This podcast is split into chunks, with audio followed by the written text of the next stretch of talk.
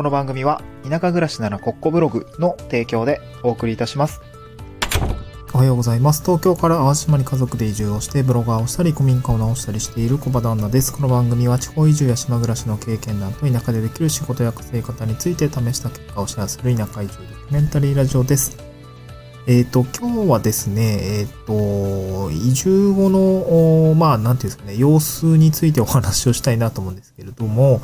今日ですね、タイトルが脱サラ移住してもまったりスローライフにならない3つの理由についてですね、お話をしたいなと思います。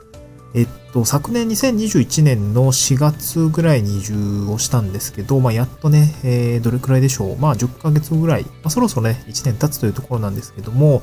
えー、どうですかっていう感じですね。うん、移住して。うん、まあ、移住前の生活どんな感じだったのかなっていうと、えっ、と、東京で、まあ、結構せかせか働いていてですね、まあ、なんかシステムエンジニアだったんですけど、まあ、なかなかね、あの、7年間ね、そう、ちょっと谷間はあったんですけども、ずっと忙しかったんですよね。そう、この現場、ああ、忙しかった、システム開発終わったって感じで、じゃあ次の現場に行ってって言ったらもうなんか、なんかめっちゃ、こっちの方はめっちゃ忙しいやんけ、みたいな 感じだったりとか、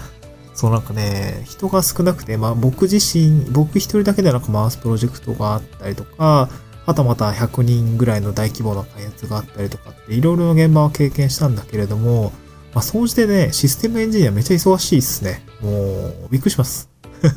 そう、びっくりしたんですけど、で、なんかそういうのが嫌で、なんかライフスタイル変えたいなと思って、まあ子供も生まれたし、えーもう少しね、えっと、ゆっくり、こう、まあわかんない。ゆっくり行きたかったのかって言われると、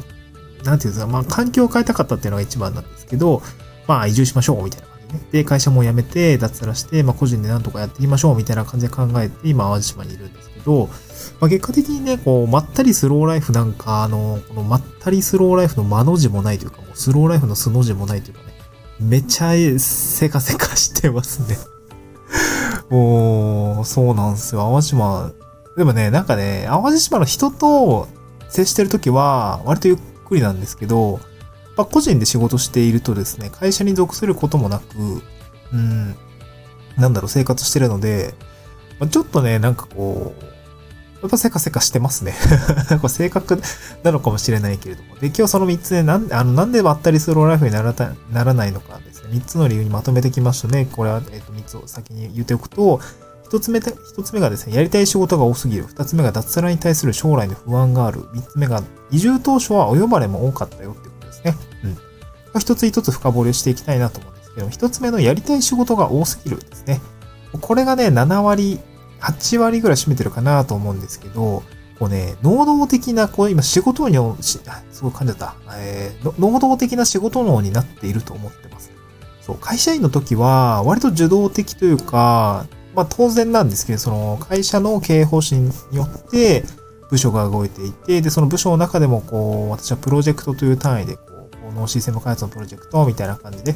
えーこの運用のプロジェクトみたいな感じでね、いろいろやっていたんですけど、あれなんかよくよく考えたら7年間ずっと兼務してましたね。僕、どっかとどっかの兼務のずっとプロジェクトしてましたね。確か。なんかよく、なそうなんでなんだろうね。えっと、あ、それもちょっと話それちゃうんですけど、そう、やりたい仕事が今多すぎるんですね。そう。で、まあ、これはすごくいいことだと思います。幸せなことだと思うし、つぶやい、あの、ツイートでもつぶやいたんですけど、こう、自分がね、やりたくてやってる仕事が増えている分にはすごく、まあ、幸せなことだなと思いますね。会社って、こう、まあ、良かれ悪かれありますけども、なんかこの仕事であなたやってくださいねって言われたものをやる感じだったと思います。で、僕はまあそれ、まあそれなりにね、えー、まあ僕もなんだろうな、めちゃくちゃ社会的不適合者かって言われると、めちゃくちゃ普通の人なんで、なんていうんですかね。えっと、別に、あ、はい、やりますっていう感じで、本当に普通のサラリーマンというか、もうむしろ社畜寄りな、うん従順なサラリーマンだと思いますね。うん、まあでもやっぱりなんかこう、しんどいなと思うこともあったし、まあそれでもね、えーなんか多分そつなくやってたタイプだと思うんですよね、多分。そう。まあ、で結果的にやめてるんですけど、我慢できなくなってやめたタイプなんですけどね。うん。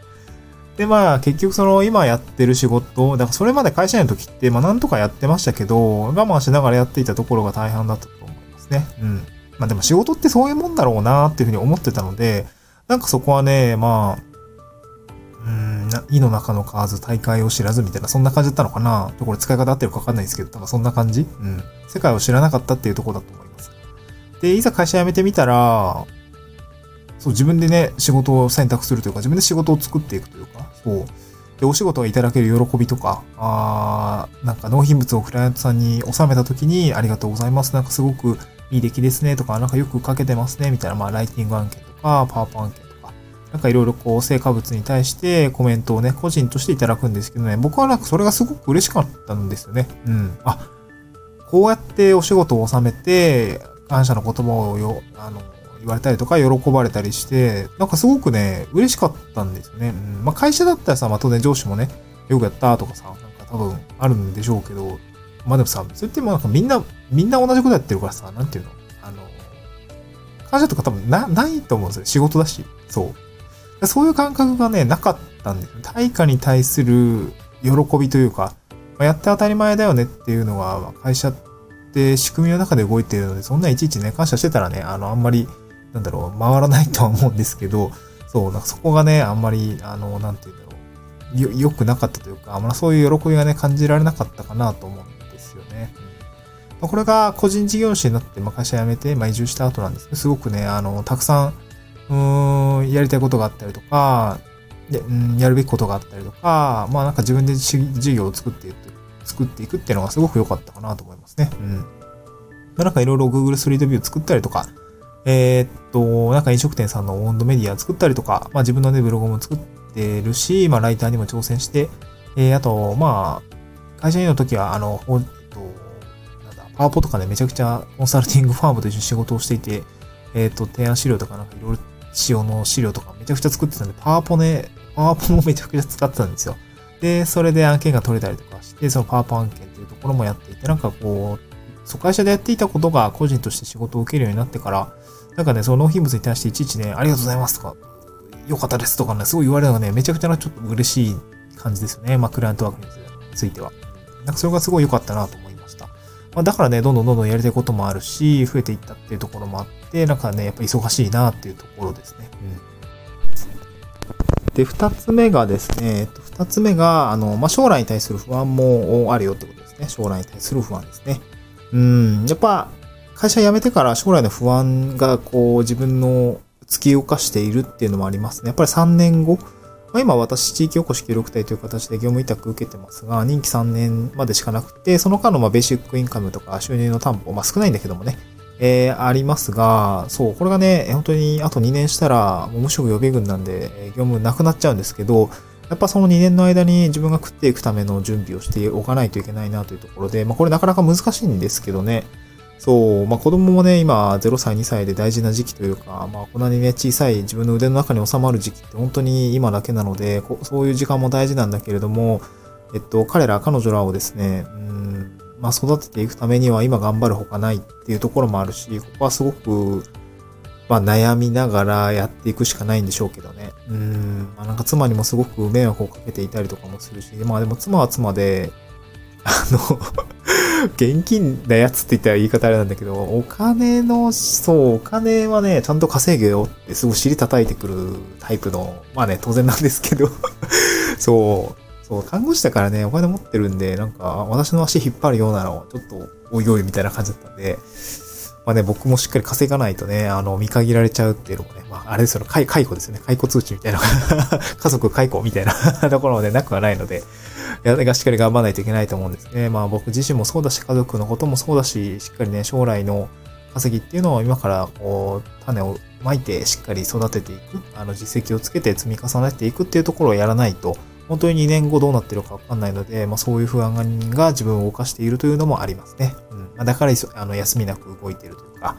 え脱サラ移住してもなんかまったりスローライフなんてやってる暇がないっていう感じですかね。うん。まあしょうがないんですけどね。うんで、最後3つ目が、まあこれ移住1年目っていうところもあるんですけど、まああの、地域からのお呼ばれっていうのも、まあ多いよっていうことですね。うん。まあこれはね、あの、嬉しい内容だと思います。まあこれ、これ特に地域おこし協力隊から入ってるっていうのもあるし、うん、まあいろいろつてがある人に紹介をしてもらってるっていうのもあって、まあ若干ね、コロナでだいぶ薄まってはいるんだけれども、例えば、まあ農作業を一緒にしてみる会とか、えー、一緒に、まあ、お酒飲みに行きますか？とか、あと、なんだろうな、まあ、なんかいろいろ呼ばれるんですよね、イベントに。どうですどうですか？とかね。で、僕も参加をして、えお手伝いをしたりとか、まあ一緒に楽しんだりとかをして、なんかすごくね、あの、有意義なあ時間だったりし、いろんな人の出会いっていうのが、まあ本当に11年目はね、えー、すごくたくさんありました。で、結果的には、まあそういったとこに、まああの僕は断らないようにしてみましたね。誘われたものは断らないっていう感じで1年目は動いていました。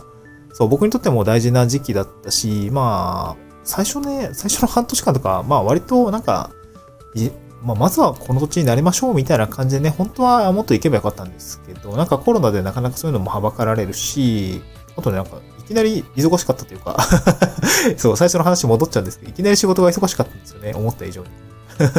そうそういうのもあって、なかなかね、えー、僕が想像していたよりは多分少なかったのかな。まあ、どんだけ想像してたんだろう。まあ、って言ってもいろいろ呼ばれされる機会はすごく多くて、なんか良かったかなと思いますね。うん、なんか、まあ、コロナ来年明けるかなどうなんだろう。もう少しね、あの、地域の方と交流をしたりとか、まあ、イベントにね、もうなんかイベントを自分で作っていくってことをやりたかったんだけども、なかなかね、そういうわけにもいかなかったな、というのがあって、ちょっとコロナの期間が、もしかしたらね、もうこのままずっと4、5年っていうところも考えられなくはないかなと思うので、まあ、あと1年以上は多分かかるんじゃないのかなと思うとね、ちょっと不安なんですけどね、そういう地域に馴染んでいく期間っていうのが、どんどんどんどん私の場合は被っちゃって先延ばしになっちゃってるので、なんかもうちょっとね、えー、うまくいけたらいいなというふうに感じているんですけれども、まあちょっと長くなっちゃったんですけども、えっと、1年目ですね、えー、まあ脱サラ移住して、えー、えー、なんだタイトル忘れちゃった。脱サラ移住して、まったりスローライフにならない3つの理由ですね。一つ目がやりたいことが多すぎるから能動的で、えー、まあいいことなんですけど、なんかね、なかなかやりたいことがたくさんあるよってことですね。二つ目が将来の不安があ自分を突き動かすってことですね。うん、まあ、会社辞めてるんでなかなか将来が不安ですっていうとこですね。で、三つ目が、あの、地域からのお呼ばれもあるよということですね。これはまあ11年目ということで、まあいろんな人が声をかけてくれたりとか、えー、一緒になんかやってみるみたいなことを声かけてくれるんで、まあそういうとこでね、少し自分の時間っていうのがないけれども、これはあんまり断らない方がいいかなと思いますね。うん。まあ、せっかく積極的に最初はあ皆さんの輪を広げていくといいかなと思います。はい。まあ今日はこんな感じでお話をしたい、えー、させていただきました。あもうね、あっという間に2月もおしまいという形になるんですけれども、うんそうそう、確定申告やりました？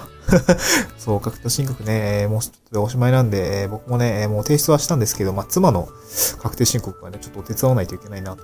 えー、っと、今週妻と子供たちが帰ってくるので、えー、その時にまたね、頑張りたいなと思います。また次回の収録でお会いしましょう。バイバイ。